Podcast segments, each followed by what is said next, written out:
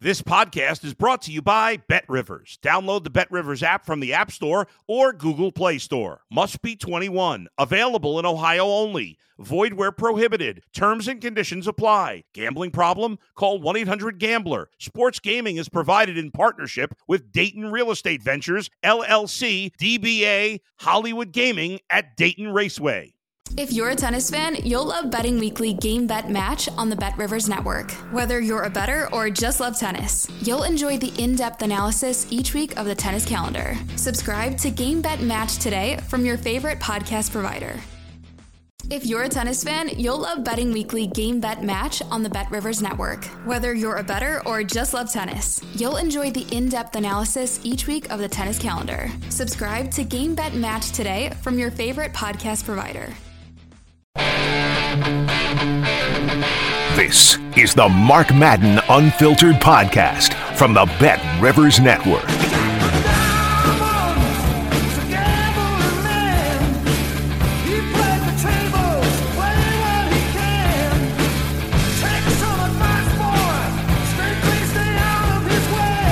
Hello again, everybody. It's Mark Madden with the Mark Madden Podcast on the Bet Rivers Podcast Network. Don't forget, from my lips to God's ears, bet now from anywhere. I'm joined by Tim Benz to talk about the football matchups this weekend, the division playoff games. And Tim, we got some relatively big spreads for the second round of the playoffs. And let's start with the game I, I think feels like a blowout. Jacksonville uh, getting eight and a half points at Kansas City. It feels like almost another bye for the Chiefs. Maybe not to that degree, but I do think they cover. I think the Jaguars are still alive because the Chargers chargered. Throwing four interceptions and still managing to win is a complete fluke. Um, I think you do that against the Chiefs, you're done before halftime. Uh, they should have been done before halftime against the Chargers, quite honestly. I, I, I was going to say, I do give Jacksonville credit for really battling to win the division and battling to win that game. But I just don't think battle's enough against Patrick Mahomes. Yeah, I've had a golden rule of betting on the underdog when it comes to double digit spreads that didn't work out. Well, I guess it did get to nine and a half for the Seahawks, but some of the other teams like the Dolphins came through in that regard. If you see this go up to 10, 10 and a half, uh, then maybe think about going with the Jaguars. But so long as it's at eight and a half or nine, I feel comfortable with the Chiefs. I really like the idea of a Saturday parlay of the two favorites on the money line, the Chiefs and the Eagles, which would pay off at minus 139. So you're still paying, but I like that. I uh, will offer one disclaimer about Kansas City. Without Tyreek Hill, even though Mahomes is the best quarterback in football, it's a different kind of offense. It's become like a long possession offense as opposed to a big play offense, a, a quick strike offense. And that does go against the grain of the NFL. For example, it didn't work real well for the Steelers. I was just about to say what's odd is you would never think about the Steelers and the Chiefs in the same breath offensively, right? Yet if you look at some of the statistics when it comes to ball possession, number of plays run, total snaps run. The Steelers and Chiefs are all over the top five in all those categories. It's just that it feel and, and even the red zone numbers aren't great for the Chiefs like you think they should be, but the Chiefs just feel like more of a threat every time they have the ball. They you feel like if the Chiefs need to score, they're going to, and with the Steelers, well, you just hope they're playing against the Raiders' defense. Well, the difference between the Chiefs and Steelers is when the Chiefs and Steelers embark on long drives, the Steelers are more likely to make a mistake to sabotage the long drive, or as you mentioned, not finish off in the red zone. Uh, the game you mentioned uh, on Saturday, the the other game being played that day. The New York football Giants getting seven and a half points at Philadelphia. Tim, I think Philadelphia wins, but I like New York uh, plus the points. I feel like Danny Dimes uh, turned a corner in that playoff win over Minnesota and pretty much in general on the season. I'm not thrilled with that line. I agree with you, by the way, about the quarterback position for the Giants, how much better it's improved with Daniel Jones. Um, if you can get this, if you're willing to pay a little bit more to get it down to six and a half, if you want to buy a point or at least get off the seven and a half and give yourself the security, of the hook, if you want that for the Eagles, go ahead and do it at seven. But um, if it doesn't rise and you just want to play the spread, you don't want to pay too much, I'd be okay with going at it at minus 109 for seven and a half with the Eagles. I'm always one who likes to get off that number and pay a little bit more if I have to. Um, I get where you're coming from, Mark. I feel like the Giants are a threat. A divisional game like this in the playoffs is always a threat. Uh, I still think the smartest play is to go with the Chiefs and the uh, Eagles on the money line parlay because I both think they win. I don't know if either covers. I think the Chiefs are more likely than the Eagles, but the Eagles do have the smaller spread. You can make it even smaller without paying too much. Given that it is a divisional game, a rematch from the regular season, does the bye really help the Eagles, especially when New York got a statement win last week? That's a good point, and I know. You know, like for instance, one of the things that's being talked about with the NCAA tournament is maybe baking in what amounts to an extra round of the bracket if they really do expand into the 90s, which I think is stupid. And then you get into like 10 days of a bye for some of the really good teams, and, and that's too much. Well, they're going to take the best sporting event in America, the NCAA basketball tournament, and F it up. Right, yes. Be, be, beyond recognition. I, I think, I don't want to belabor the point here. There's one way where you can do it, where you put the automatic qualifiers in and then kind of create an extra – bracket, so to speak, to get it down to 64, but they'll screw that up too when they start changing conferences. So they'll, like they'll fix it and then they'll screw it up again. But anyway, back to the point about football. When it comes to a bye, yeah, I, I think you make a you raise an excellent argument about the impact of the bye being minimized because these teams are so familiar. Um, if it allows Hurts to be fresher and more healthy, it's worthwhile. Uh, I, I think from the line being set at seven and a half, that looks about right to me, which is why it's spooky to me. I still do think the Eagles win though, just because they're better, and maybe I don't think the oh, Giants. Oh, I, I, don't. I don't think. I think they win. I think New York covers. Yeah, that's entirely possible. And I, I, don't think. I don't want to say about the Giants like I did about the Jags. I think both teams are even in the sense that they were both happy to get in. The Giants, even more so than Jacksonville, especially after the way Jacksonville started, felt like they should have won that game. But I do think there's an element of everything else is gravy now. Uh, then we got on Sunday Cincinnati uh, getting five points at Buffalo. Tim, I like Cincinnati outright. I think Cincinnati's the better team right now. I think Joe Burrow's the better quarterback. Period. Even though I I got lots of respect for Josh Allen, and I think the whole Hamlin thing broke Buffalo's momentum. I think, for example, last week when they barely beat Miami at Buffalo, I think such energy was used because Hamlin came back and through the prior week, you know, his recovery, blah, blah, blah. I think they plumb forgot to play football. And I kind of wonder if they could really regenerate the momentum that made them look like uh, such a juggernaut at times during the regular season. I'm with you on the Cincinnati angle with the points. I love the points in this game with the Bengals. I'm not as sold on them winning outright. I'm worried about their offensive line.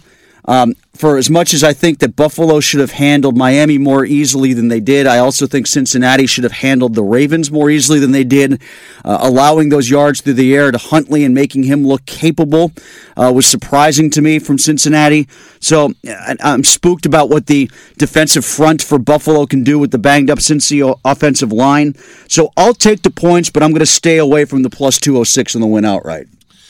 Uh, I just think Burrow's better than Allen. I think Burrow right now is the I almost said the best quarterback in football. I almost said that. I think he's right there with Mahomes. Yeah, I think he's smarter than Allen. I think Allen buys. I think he. I think he has better weaponry than Allen, deeper weaponry than Allen. Yes, I think when the back and the three wide receivers are all healthy, that's true. I like that weaponry better. I, I kind of like, especially now with the injuries, the offensive line for Buffalo better. Even though it's not great itself, it's better um, with all the injuries to Cincinnati I'm talking about. But Allen, to me, I think buys his own headlines too much. The I'm a gunslinger, I can do anything, I can throw the ball through the car wash without it getting wet stuff. I think that gets him into trouble. I think we saw some of that against Miami. But I will say his receivers didn't do him any favors either against Miami. Then we got Dallas. Um plus three and a half at San Francisco. Tim, I hope it doesn't come down to extra points. Oh, I, I kind of hope it does. Is that guy still the kicker? They brought in an extra guy. Maher. To, yeah, they brought in the other guy.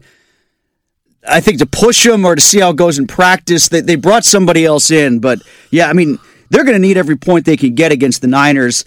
The Purdy thing still hangs over every pick that I make about San Francisco, but you know I, I watched San Francisco in their first round game And I don't think Purdy was great, and I also didn't think it mattered.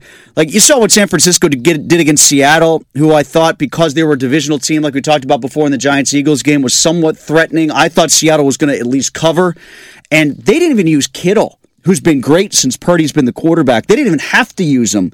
Uh, I got burned on that over under for yardage. They only threw him the ball twice, I think, two receptions anyway, and there was a lot more to be had. He just went elsewhere with the ball because there were better options. So I give him credit for that. I'm, I'm going to take the Niners and lay the four. Is Purdy their quarterback moving forward? You get to the NFC Championship game, it's hard to stay away, isn't it? Yeah. Then again, Jimmy Garoppolo got them to the Super Bowl and they couldn't get away. Yeah, well, wait to get away from him. But Same- that was because they had Lance. They had already drafted Lance, and they wanted to see. well, yeah. Well, no, he didn't get the Super Bowl last year. They got him. They were in the NFC Championship game last year, correct? Uh, they were in the NFC Championship game, yeah. He Yeah, got- and- but he and- did get them to the Super Bowl previously. Well, yeah. I mean, the, the point is they ignored a lot of what Jimmy Garoppolo did over the long haul, over you know a few great seasons, and you know I, I don't know how that plays out. I mean, I don't know how you can ditch Trey Lance given what you gave up to get him. You know, trading up. Maybe then you just keep him as the backup in case something goes wrong with Purdy and go to him if you have to. See, I would keep him as the backup and wait for Purdy to fail. I think one and thing- if Purdy didn't, that's good too. One thing they're showing is that if you've got a quarterback who's at least smart, you don't have to have a great quarterback in that system. So they got three quarterbacks, and two of them they're not paying very much to. So they can have two options of not taking up too much cap space if they get rid of Garoppolo. Where's Garoppolo wind up? Great question. I, I don't know yet. I want to see how some of the Stillers. no, no, I know. no. I mean, hey, people are throwing a lot of stuff on the wall about Trubisky and if he were to go, but then you're just compromising yourself cap dollars wise if you get rid of Trubisky and then go with Garoppolo. How great was it in that Dallas Tampa game that the Dallas kicker missed four extra points? Mike Evans dropped a touchdown for Tampa, and the under came in by one. Yeah, I was, I was Uh, thinking about half that. actually. Yeah, I was thinking about that because I know it didn't affect the spread, but it did really impact the over under. And sometimes, you know, those missed field goals, the missed extra points, they often impact the over under more than they do the spread. Tim, let's indulge some Matt Canada talk because it's the way of Pittsburgh right now. People going way overboard. And here's the most basic question Why is Matt Canada the great Satan? And that has accelerated since it was announced he'll be returning as the Steelers' offensive coordinator. I just don't see him being the villain in this because he has a boss that ultimately dictates what the offense is. I think people view him as the villain as much as they do because they believe Tomlin doesn't handle the offense as much as he does the defense, so it's all about Canada. I think that's why it's as Well, yeah, as much, but he still has his finger in that pie. He's a megalomaniac. The general tempo and tenor, you know, the aggressiveness or lack thereof, the risk or lack thereof, that comes from Tomlin. Yeah, I know you're with me on this topic of conversation, which is it's time to get over the vilification of Canada and look ahead to what needs to get better. Like we can only talk about him being everything that's wrong with it for so long. They obviously didn't want to talk about it to the point that they were going to fire him, so they didn't fire him. They kept him. Now it's time to look at what he needs to do better, and this comes down to what does Tomlin want, what might Canada want. I think they were both on the same page because Canada wanted to keep his job, and Tomlin didn't want to take heat. They were on the same page as to what to do after the bye, and that was make it as conservative as possible so Kenny Pickett could only throw one interception in nine games. Right, because if you do that, you can beat bad teams, which they did. But the way their offense is constructed and executed with almost no risk, you're not ever going to beat a good team, let alone in a big game. Yeah, I think they were something like 26th in plays over 20 yards, and they only had three plays over 40 yards, which was tied for last. I know they only had five pass plays of 40 or more That's what- yards. that's what it was, And only plays, three yeah. running plays uh, of 20 or more, uh, three running plays rather of over 20 or more yards. That was it, yeah, they are way which is the, pathetic. way at the bottom of all explosive plays, um, down with the dregs. Like yeah, I think they tied with Arizona for last. So, given that state of affairs, they've got to open up the offense. They've got to use George Pickens over the middle more. Did you know George Pickens had 801 receiving yards and only 104 of them were after the catch? He's like 211th in the NFL in yards after catch. He, ne- I don't know if he has breakaway speed after the catch Well, because he never has the chance. As I've said frequently, whenever he's in man coverage, I'd throw it up there and let him get it. That's what I mean about about making plays. They're so scared of interceptions, they don't make plays. Well, we talked about San Francisco before, and I think that's what people's vision, hope, dream is about what the offense will look like once they give the keys more to Pickett and once they allow things to open up, which is an offense that schemes receivers open. Um, that's why I never wanted to see Byron Leftwich come here. All this talk about, well, let's swap out Matt Canada for Byron Leftwich. You're bringing Byron Leftwich, that entire offense that he ran was based on the premise of our guys are going to beat your guys. There wasn't scheming to get open involved in that. Guys just got open. And I don't know if they're going to be able to lean on Pickens and Johnson and Freiermuth the way that people think that they will for a quarterback like Pickett to exploit. Brady might be able to exploit that, but I don't think Pickett can. Firing the offensive coordinators epidemic in the NFL. Seven have got axed since the season ended. Um, the latest being Leftwich in Tampa. Isn't that scapegoating? Do you blame Leftwich for Brady's failure or even pretend that Leftwich was Brady's boss? I'd have to go through every one of the openings to see how much this fits, and I guess I haven't enough to, to advance this argument, but I'll do it anyway. I do think it's a bit hypocritical because we so often go to the head coaching ranks of, you know, who's an offensive genius, who's coming off the Sean McVay tree, who's coming off the Shanahan tree.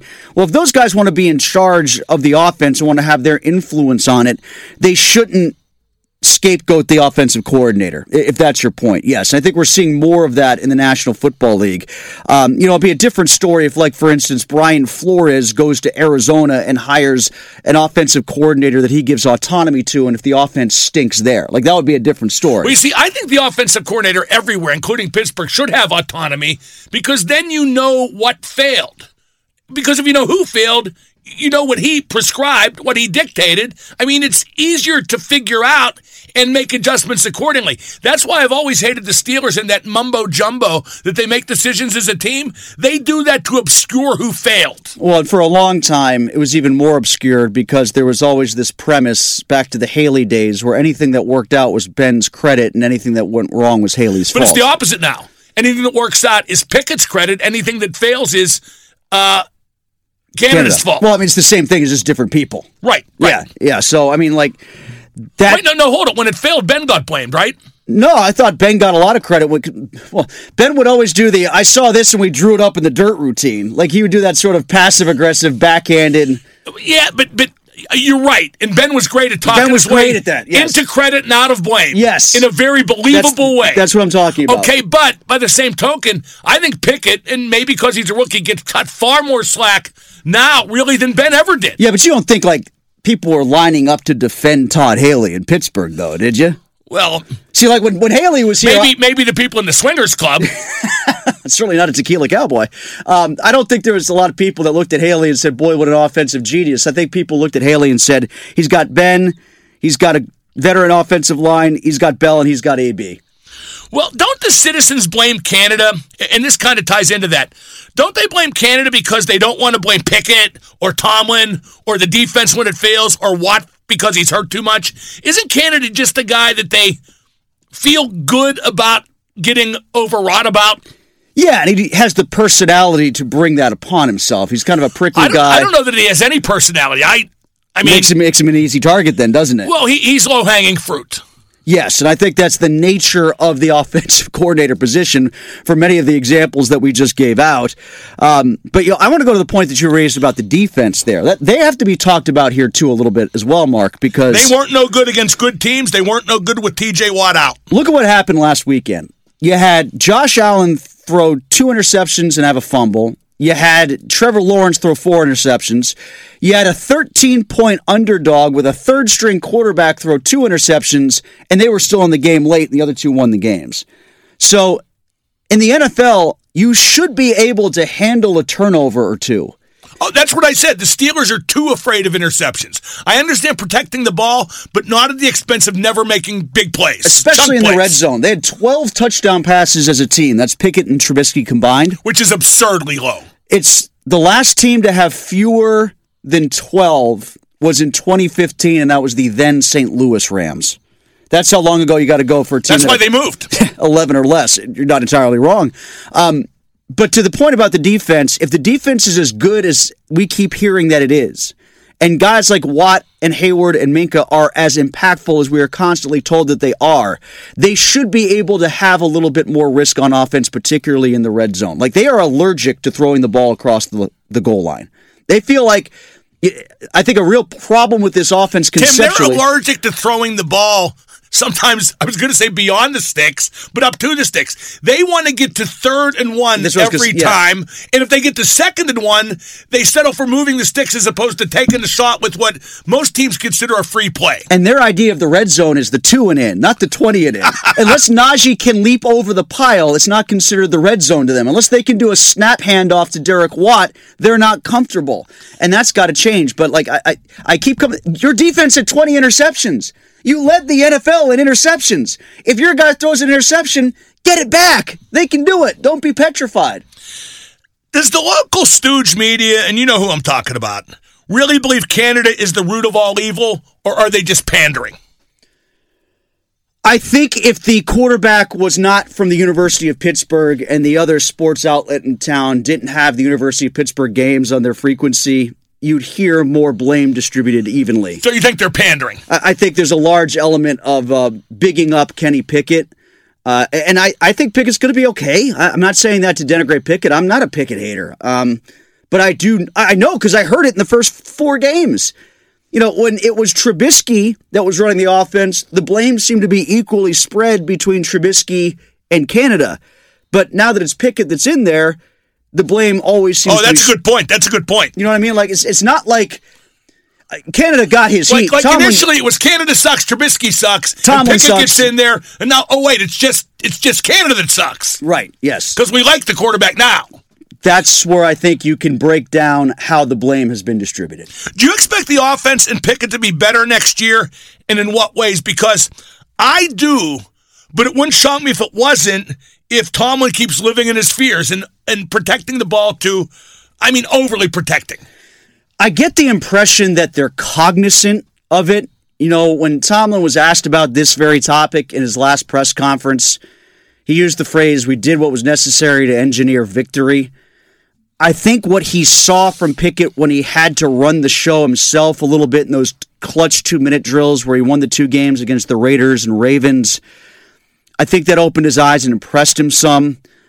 I think they saw that Pickens can work the middle of the field, so they'll get him off the sideline next year. For all those reasons, I and, just Pickett being more polished and comfortable. Unless and- and- unless they start bad, Well, there you go. and erase everything we're talking about and go back to to to 101, sub 101, kindergarten offense, which is what they were Yeah. for much of this year. I don't think the offense will go bad next year because they refuse to develop or they can't change they can't improve. I think the things that we just talked about will largely improve.